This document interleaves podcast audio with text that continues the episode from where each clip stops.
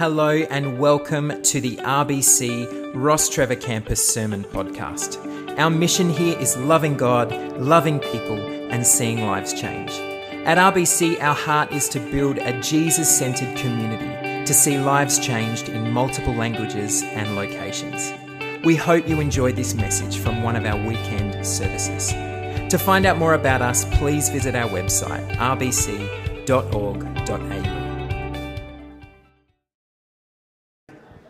Well, today we are in uh, week uh, four of our series, Redeeming Restfulness. And uh, today we're going to look at a new, uh, a new message uh, today. And it's been wonderful over the last uh, few weeks just to see so many people engaging with this. And I've had many people relay back to me that this has been a significant series for them and a real timely one for them. It's been wonderful to see people as well engaging with the habits. I'm not going to ask you to put your hand up if you've done them or not. Again, as we've said in this whole series, none of this this is around rules or anything. This is all around best practice and invitation into what Jesus is uh, calling us into. But I do want to continue to encourage you uh, with those. And if you haven't picked them up yet, there's still time. You can still continue to work on these. These are, you know, learning the art, as I've shared, of Sabbath is, an, is something that we, we do uh, need to just continue to learn because, as I shared in the first week, there's a little bit of a recap for us today. And for those who are maybe here for the first time hearing this,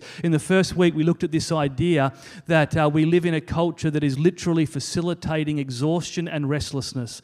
And we all feel it. Uh, we feel it in our homes, we feel it in our workplaces, we feel it in our souls. And the way, and Jesus comes and he gives us this beautiful message and he says to us, He says to us, Come to me and you'll recover your life. Isn't that beautiful? But then he goes on and he shares that the, one of the ways that we can tap into the restfulness of Jesus is through the principle and the practice of Sabbath. And so we looked at uh, what that is in the, in the first week. In the second week, I spent a little bit of time just unpacking uh, the four key moves to Sabbath. And uh, we encouraged you uh, to shape your own Sabbath around these four key moves. The first one being stopping. That Sabbath uh, is a time to stop and to cease, to cease our working, to cease our paid work, unpaid work, to cease our worrying, and to cease our wanting. I then spoke about it in terms of rest, and uh, Sabbath is a day for, for rest, and uh, that sleep is important. 10 hours is for optimal performance. And, uh, and so, how do we actually sleep? So, Sabbath gives you permission if you're Enneagram 9 or you're anything else who loves sleep. It is okay. Uh, do not feel guilty. We need to slow down, we need to take time to sleep. And then I spoke about delight and how we're called to spend Sabbath is a day of delight. Uh, the third word that Shabbat can be translated into is this word to delight, where we delight in God, we delight in God's good world, and we delight in our place in it. And then the final one was worship. Sabbath is a day for worship. And last week, uh, Melinda Cousins came and she unpacked further in a wonderful message uh, this idea of delight. And uh, again, how it is that when we, ta- when we take time to slow down, we delight in God, but we also remember and we realize that God is delighting in us. And so, if you've missed any of the series, I want to encourage you to go and to check it out. You can do that on our podcast. You can do that by going to our uh, RBC online on YouTube, and you can follow up with the messages all on there. But I want to encourage you to do that. It'll also help to make a little more sense of where we're kind of going uh, today. Although, if you haven't missed, if you've missed uh, the last few weeks, it's not going to matter. Today, we're just going to get another angle as we look at this idea of us Sabbath and uh, redeeming restfulness. So today, uh, we're going to be diving into uh, Exodus chapter 20, is where we're going to start. But I do want to just acknowledge again uh, a couple of key books that have been important for today's message uh, and for this series. And that is a book by John Mark Comer that is called The Ruthless Elimination of Hurry. I don't know, I know some people have actually gone and picked this up, and that is wonderful. John Mark Comer went through a time of burnout and he found himself going to his mentor and saying, What do I need to do if I'm going to last long? In life and in ministry. And his mentor said to him, who was a guy by the name of Dallas Willard, who many of you may know, uh, said to him, You need to ruthlessly eliminate hurry from your life. And I think that is, uh, that is true. We do live with what Meyer Friedman calls hurry sickness. So that book has been really significant, particularly the chapter around Sabbath. And then a book by Walter Brueggemann called Sabbath as resistance. And that's what we're going to look at today is this idea of Sabbath as resistance. So in Exodus 19, 20, uh, 19 and 20, we see Israel is camped out in the Sinai desert and uh, Moses uh, goes up to Mount Sinai and he receives the Ten Commandments. And in the fourth commandment, we read this and it'll hopefully be on our screen. He says, Remember the Sabbath day by keeping it holy. Six days you shall labor and do all your work, but the seventh day is a Sabbath to the Lord your God. On it you shall not do any work, neither you nor your son or daughter, nor your male or female servant, nor your animals, nor any foreigner residing in your towns. Now, uh, I want us to see here that, uh, that the people of God are told to remember Sabbath. They're told to keep it holy. And why is that? Well, that's what the next verse goes on and says it says this this is the reason or the motivation or the rationale for it. It says, For in six days the Lord made the heavens and the earth, the sea, and all that is in them, but he rested on the seventh day. Therefore the Lord blessed the Sabbath day and he made it holy. Now, if we're to fast forward 40 years, uh, Israel and the Hebrew people now find themselves uh, not uh, on, in Sinai, camped out near Mount Sinai. They find themselves on the edge of the Jordan River near Canaan. And a whole generation has gone by, and so many of the Israelites who had gathered uh, on the edge of the Jordan, they weren't there at Mount Sinai. Uh, and if they were, they were, they were too young to actually remember it. And so Moses takes the opportunity, opportunity to give a little refresher course on the Ten Commandments. 40 years, we all need a refresher course. Moses knows that we suffer from a little amnesia, uh, and so we need, to, we need to remember this. And so in Deuteronomy 5, we read the second edition of the Ten Commandments. But in this uh, second edition that Moses gives here, there's a subtle shift, and I want us to see if we can, we can notice a subtle shift. Have a look at this 512. Observe the Sabbath day by keeping it holy, as the Lord your God has commanded you. Six days you shall labor and do all your work, but the seventh day is a Sabbath to the Lord your God. So, did people pick up the change? It's from remember to observe. Now, I'm not going to go into why that is. We could uh, we could do that, but because of time, we're not going to. But there's a second. But one of the other main reasons why I don't want to spend some time on that is because there's another significant change that actually happens later on in the passage. That comes up in verse uh, 14, but mainly in verse 15. And so I want to have a look at this significant change. Take a look at verse 15. It says this: Remember that you were slaves in Egypt and that the Lord your God brought you out of there with a mighty hand and an outstretched arm. Therefore, the Lord your God has commanded you to observe the Sabbath day. Now, so what do we see here? We see the same command given to observe the Sabbath day, but we see a completely different motivation and rationale for it.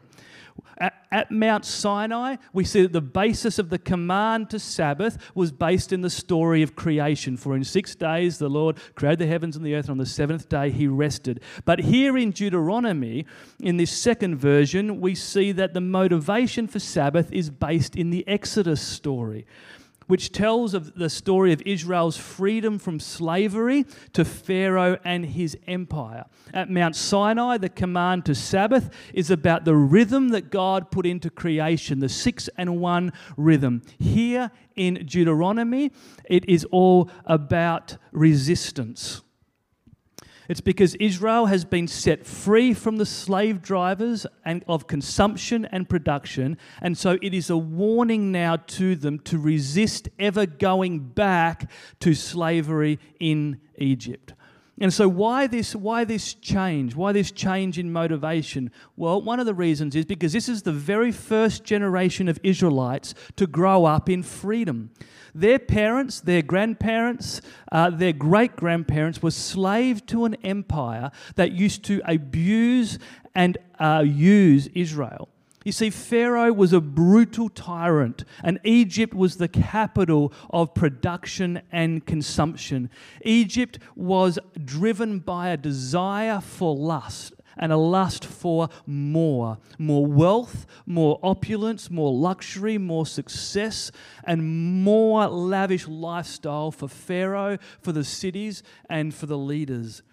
And it was all achieved on the back of the Israelite slaves, on the back of the Hebrew people, on the back of oppression and cheap labor. You see, no matter how hard Israel worked, their work was never complete. Their work was never enough. Take a look at just a, this is just a sample, mind you, just in a couple of chapters. Um, there's a whole lot more if you look through Exodus, but have a look at this. They here is the Egyptians. The Egyptians made their lives, being the Hebrew lives, bitter with harsh labor in brick and mortar and with all kinds of work in the fields. In all their harsh labor, the Egyptians worked them ruthlessly. And just jump forward four or five chapters to Exodus 5. It says this Then the slave drivers, that's the Egyptian slave drivers, and the overseers went out and said to the people, This is what Pharaoh says I will not give you any more straw. Go now and get your own straw wherever you can find it, but your work will not be reduced at all. So they've got to get the same outcome, but they've got to go and get more straw in order to do it all. So the people scattered all over Egypt to gather stubble to use for straw. Next slide. I think I've got next one here. The slave drivers kept pressing them, saying, Complete the work required of you for each day, just as when you had straw. And Pharaoh's slave drivers beat the Israelite overseers they had appointed, demanding why haven't you met your quota of bricks yesterday or today as you as before? This is this is ruthless stuff. We need to we need to recognize this. Now, you might be uh, think though that the culture of Pharaoh and Egypt uh, is something of the past. That uh, that Pharaoh and his empire are dead. Well, that's not quite the case. You see, Egypt never really goes away. Uh, it's archetypal in a similar way that in Revelation, Babylon is archetypal. Pharaoh and his empire are alive and well today. You see, you and I, we live in a culture addicted to more, a culture that is never satisfied satisfied, a culture that is restless, a culture that is never content with what we have, a culture that is geared towards greed. Our culture is addicted to accomplishing more. More knowledge, more degrees, more applause, more followers, more influence, more beauty. We're addicted to accumulating more more food, more drink, more clothes, more money, more experiences, just more stuff. And sadly, like Egypt, much of it comes on the back of injustice and oppression. Now, you might also think that slavery seems like a practice that belongs in the history books, something that uh, is gone now. Uh, but in reality, slavery impacts still today over 40 million people today. Now, that is estimated, listen, this is estimated to be 27 million more people than were sold and captured between the 15th and the 19th century. Baptist World Aid, who many of you know are um, an agency that are part of the Baptist movement, and we do a lot with them. A lot of our Christmas appeal goes to Baptist World Aid, but they do a lot uh, in terms of tackling injustice and global, po- uh, global poverty. And on their website, they share a few facts about what modern day slavery looks like today. And, and here's what they say modern day slavery looks like today. Uh, number one, they say chances are that you and I are wearing something made by a victim of modern slavery. Uh, two, taxi driving and domestic work are just some of the Aussie industries where slavery exists. Three, most victims of modern slavery are women and girls. Four, forced marriage is a form of slavery that really does exist today. And number five, our region, the Asia and Pacific region, has 62% of all victims of modern slavery worldwide. That's, that's our region. This is, this is sobering stuff, right? And just recently, uh, the 2022 uh, World Inequality Report was released. And this shows that the top 10% of the world own 76% of the world's global wealth. The remaining 90% own just 24% of global wealth. And the top 1% of the richest people in the world own 38% of global wealth. And here's the, here's the truth that, that for most of us who are here in, in this room today, we are closer to the top than we are to the bottom. The bottom 50% of people are made up of those many from Southeast Asia and Africa who work uh, seven days a week, 14 hours a day in sweltering heat just to survive. So, why does Dan share all this? What, what does all of this have to do with Sabbath? Well, the reality is it has a lot to do with Sabbath. You see, in a culture that is addicted to more, Sabbath is an act of resistance. Walter Brueggemann, he writes this. He says, In our own contemporary context and the rat race of anxiety, the celebration of Sabbath is an act of both resistance and alternative. Sabbath, in the first instance, is not about worship, it's about work stoppage. It is about withdrawal from the anxiety system of Pharaoh, the refusal to let one's life be defined by production and consumption, and the endless pursuit of private well being. Now, in and of themselves, accumulation, accomplishment, production, and consumption are not evil pursuits, okay? So hear me on that today. But here's the thing if left unchecked, in our hearts and in our societies, they have a very uh, they have a way of very quickly making slaves of both the poor and the rich. And so, in our individualistic, materialistic, and consumeristic culture, importantly, Sabbath is a way for you and I to stay free from becoming Egypt, to stay free from becoming the slave driver ourselves. Sabbath is also a way to stay free and to make sure that you and I that we never get stuck in slavery, that we never get stuck back into the slavery of the world. You see, as we've been saying over the last three and four weeks, Sabbath may well be the most important and urgent practice for followers of Jesus and for our cultural moment. It is no doubt, I believe, one of the most countercultural practices and disciplines that we can actually do today. Now, as I was prepping uh, for today, I wanted to have a time, and we'll do this later on today. I wanted us to spend some time just reading together Psalm 16. And, uh, and but as I was looking at Psalm 16, I came across something that I hadn't seen before. Uh, it's called Anti Psalm 16. And uh, someone uh, on this website, I, I can't even, I, I, could find the name for if you really wanted to, but you can probably just go and search it, Anti Psalm 16. As you can imagine, it's the opposite, okay, of Psalm 16. And I want to read it to us today uh, because I think it is a helpful commentary on our society and on our desire and our need to accumulate and to accomplish and to never feel satisfied, to never feel content, and to continually live with restlessness. And so this is anti Psalm 16. The Lord is not enough for me. I want more. I want more than this. I deserve more than this. I wish I had been dealt someone else's hand in life. What I was given is disappointing and unfair. It must be nice to have a good inheritance, but that's not my story. Why would I give thanks to God? What did God ever do for me? The things in my life that I do enjoy, I earn those things. I worked hard for what I have. God had nothing to do with that. I don't need God's wisdom or instruction. I've made it this far on my own. I will sink or swim on my own. Am I bitter and envious? Sometimes. Am I proud? Sure. Yes, I'm tired, but everyone is tired, right? Life is exhausting when you're pulled in a thousand directions. There's always more that I need to do. There's always more that I need to acquire or secure. There's always another crowd or another voice that I need to please. And through it all, I have to always be thinking, how will this look to others? What will they say? But there's no other way, right? All these balls in the air, no one else would catch them if I clocked out. No one else would help me keep afloat if I stopped swimming.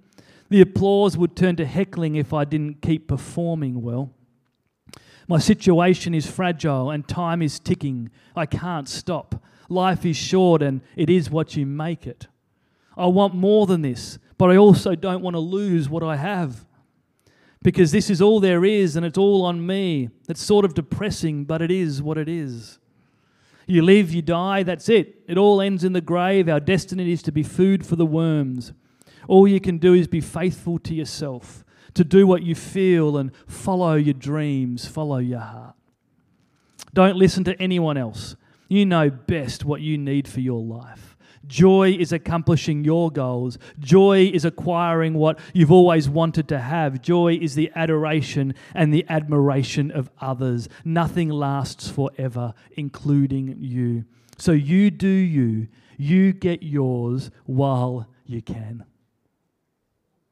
It's kind of depressing, isn't it? But, church, our Western world, it's addicted to more. This is this cultural script for many people today, and it's hurting us all. Fortunately, though, there is a cure. And the, one of the part of the cure is the practice of Sabbath, because Sabbath is an act of resistance. You see, for many of us, we live with this discontentment and restlessness where we are stuck. Our happiness is dependent upon what we have or what we don't have. And our identity is rooted in what we do, it is rooted in what we accomplish, it is rooted in how well we perform. And so the practice of Sabbath helps you and I remember our ultimate exodus from sin and death through Jesus Christ on the cross but it is also an exodus for us from a life of more and a way to tap into the abundant life that Jesus has on offer for us. Sabbath is a way of saying that we are not defined by what we produce, we are not defined by what we accumulate, we are not defined by what we accomplish, rather, we are defined by who we are loved by and that is a creator God who formed you and I in his image and who gave himself for you and I in the greatest act of love that this world has ever known or seen. You see, when we hear about the overwhelming injustice in the world or even here locally, it's easy to be troubled and to think there's nothing that we can actually do that would make any difference. Well, do you know what? One thing we can actually do is do nothing for one day a week. That's how you and I can actually make a difference. We can actually do nothing for one day a week. Practicing Sabbath is a way that we can participate with God towards a just world. You see, Sabbath is a way of saying enough enough. It's a way to reimagine a day of rest, not just for us, but for all. Not just for you, but for all. And a good question to ask ourselves at this point is this Are there ways that my spending habits, and accidentally, again, there is no guilt in any of this. Hear me on this. But are there ways that our spending habits, where we shop, the degree to which we shop, that are doing injustice around the world? That's an important question that we are to ask ourselves on Sabbath. Now, buying things isn't always bad, okay? But if we are honest, most of us actually have more than enough to enjoy a rich and a satisfying life. And again, please hear me. This is not a guilt trip or a shame trip. Anything that we do around Sabbath that puts people in bondage, and that includes guilt and shame, okay, instead of bringing relief to a situation, completely misses the point. So that is not my that is not my intention here. This is all just awareness. It's to remind us this that Sabbath serves for us. The, the way that Scripture speaks of Sabbath is it serves for us as a weekly line in the sand that says enough it says there is actually a limit. We don't actually need another phone. We don't actually need another witchery handbag or another Kmart purchase for the lounge room or another holiday. We actually have enough. What we actually and really need is time. Time to pull away from the hustle and the hurry, time to enjoy God and to focus the attention of our heart not on what we don't have, but on what we have and who we have. You see, here's the deal for most of us we do not have to do more. We do not have to consume more. We do not have to sell more. We do not have to work those extra hours at work to get ahead. We do not have to control more. We do not have to have another night out. We do not have to know more. We do not have to have all our kids in ballet or soccer all year round. We do not have to be younger or more beautiful. We do not have to score more. We do not have to gain perfect grades. We do not have to be on social media media 24 7. We do not have to have everything we want. We have enough. And in a materialistic culture, we need to hear this message again and again and again because this is the waters that you and I are swimming in. We are in the thick of it, and sometimes we cannot see it or the way that it is doing damage to our discipleship towards King Jesus. And in a world that is so materialistic, we need to be reminded that there is more to life than simply accomplishment and accumulation, production and consumption. And so, Sabbath helps us to live with the contentment that our souls actually long for in a world of greed, discontentment, and restlessness. You see, for Ellie and I, uh, one of the discussions that we try to make off limits on our Sabbath, and this is this kind of works to some degree or another each, each time we, we do it. But one of the uh, one of the conversations that we try not to have on Sabbath is anything that would uh, be around things that we don't have or things that we would need. Uh, that's one of the things that we just try to do. We say there's another six days that we can have those conversations about the things that we want or the things that we don't have and the things that we would like.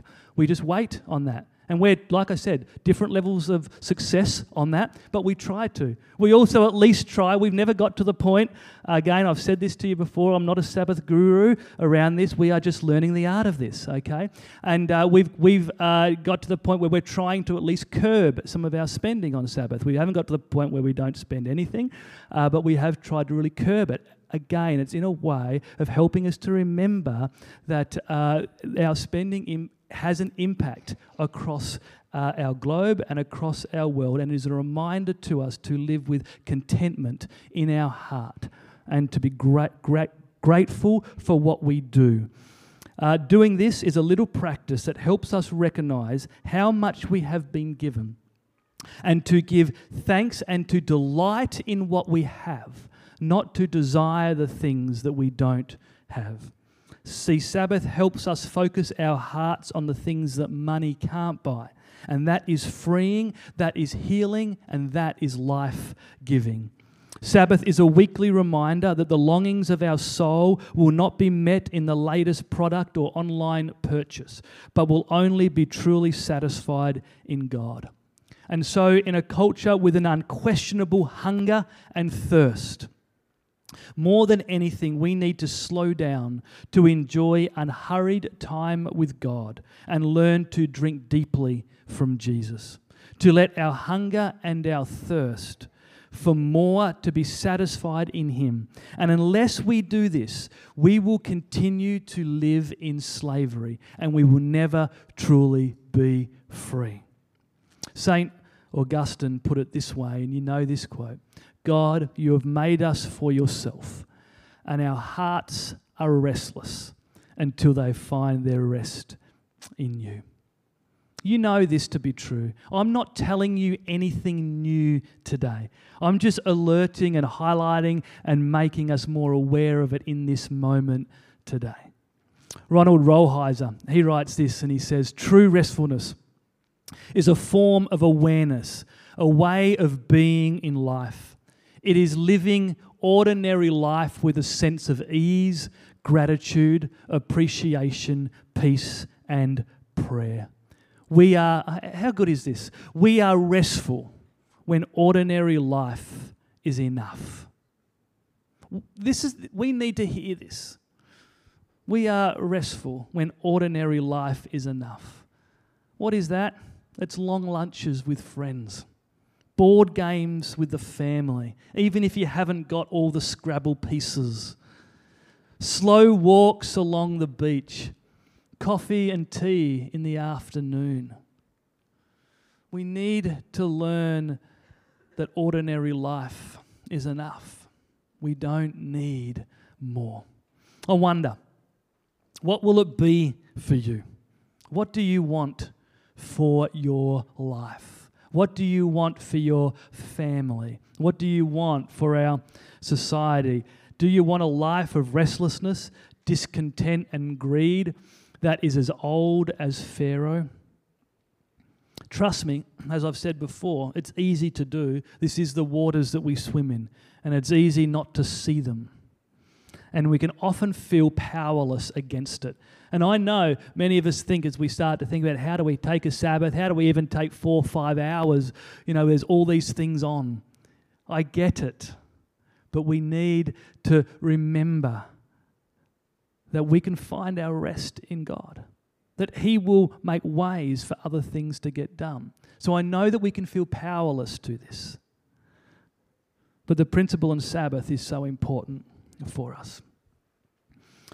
And so will you will you get continue or will you find yourself sucked in to the cultural waters of restlessness, greed and discontentment? Or will you embrace Sabbath? And will you draw a line, have a line once a week where you will say, Enough. Ordinary life will be enough for us. We will live with a sense of being content. We will live with gratefulness for what we have. We will delight in that. We will desire no more. I will focus the attention of my heart not on the things I don't have, but on the things that I have and the people that I have in my world and the God that I love. So, on this note, the weekly habit for this week is to continue the last three habits if you haven't done them yet digital detox, shaping your own Sabbath. That is one of the trickier ones, but I encourage you to try it. I encourage you to do it. It will be good for your soul. You will receive significant benefits and blessings from it or last week, the photo of the day. If you want to see uh, what people have put up, you can go to RBC Sabbath photo of the PHOTD and look at that hashtag. And there's been some wonderful things that people have just put up there. But the habit for this week is what's called a breath prayer. I don't know if you've tried a breath prayer before, but a breath a breath prayer is an ancient form of prayer. It is a short prayer that is repeated throughout the day as often as you like, but some people choose to do it at like 9 a.m., 12 p.m., 3 p.m., 6 p.m., 9 p.m. It's just a way of focusing our attention in those moments and reminding us that God is enough, that we don't need more, we have Him. And so, uh, you can go to the hub online, okay, and you can again download uh, the, the habit, or out in the hub in the foyer, you'll find the one for this week around uh, breath prayer. I've got an, I've listed four different samples that you can do, but the idea with a breath prayer is you breathe in a truth about God, and you breathe out a truth about God. You breathe in and out. And maybe it could be something as simple as this Truly, my soul finds rest in you. Truly, my soul finds rest in you. You adopt this little practice throughout the day, or the other little samples that we've got on here. Another one as simple as this Lord, here I am. Lord, here I am. This simple practice will help you to focus the attention of your heart onto Him, the things you have, not the things that you don't have. There's a few more other ones that you might want to use. You might want to even be creative and make your own up And that would be fantastic. Go for it. Uh, that's the idea of this as well. So, would you stand with me today? And what I want to do today is I want to close us, and then we're going to have a time of worship. Uh, would you also please be in prayer for our Broadview community? I'm going there to preach a, a message in a moment that I did last week here, uh, a couple of weeks back, and uh, they're just starting this series, and so I want to just pray uh, ask if you keep them in your prayers as well. Uh, and that uh, they too would find that this series is significant for them. And in a moment, we're going to have a time to um, just to have some extended worship, just a time to stop in the presence of God and to reminded of who Jesus is and that He is the one that we have. But let me just read this over us all today. This is the real Psalm 16. It says this from verse 5 through to 11. Lord, you alone are my portion and my cup. You make my lot secure. The boundary lines have fallen for me in pleasant places. Surely I have a delightful inheritance. I will praise you, Lord, who counsels me. Even at night, my heart instructs me. I keep my eyes always on the Lord. With him at my right hand, I will not be shaken.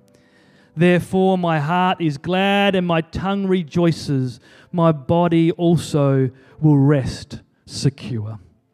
Because you will not abandon me to the realm of the dead, nor will you let your faithful ones see decay. You make me known, you make known to me the path of life. You fill me with joy in your presence, with eternal pleasures at your right hand. May the Lord bless you and keep you. May he make his face to shine upon you and be gracious to you.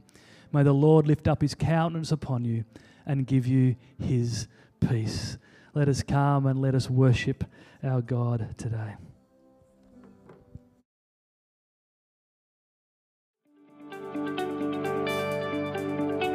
Thanks for listening, and we hope that you enjoyed this podcast. If this message has impacted you in some way, we would love to hear from you. You can contact us through the Hub online at thehub.rbc.org.au or through our social media links in the show notes. See you next time.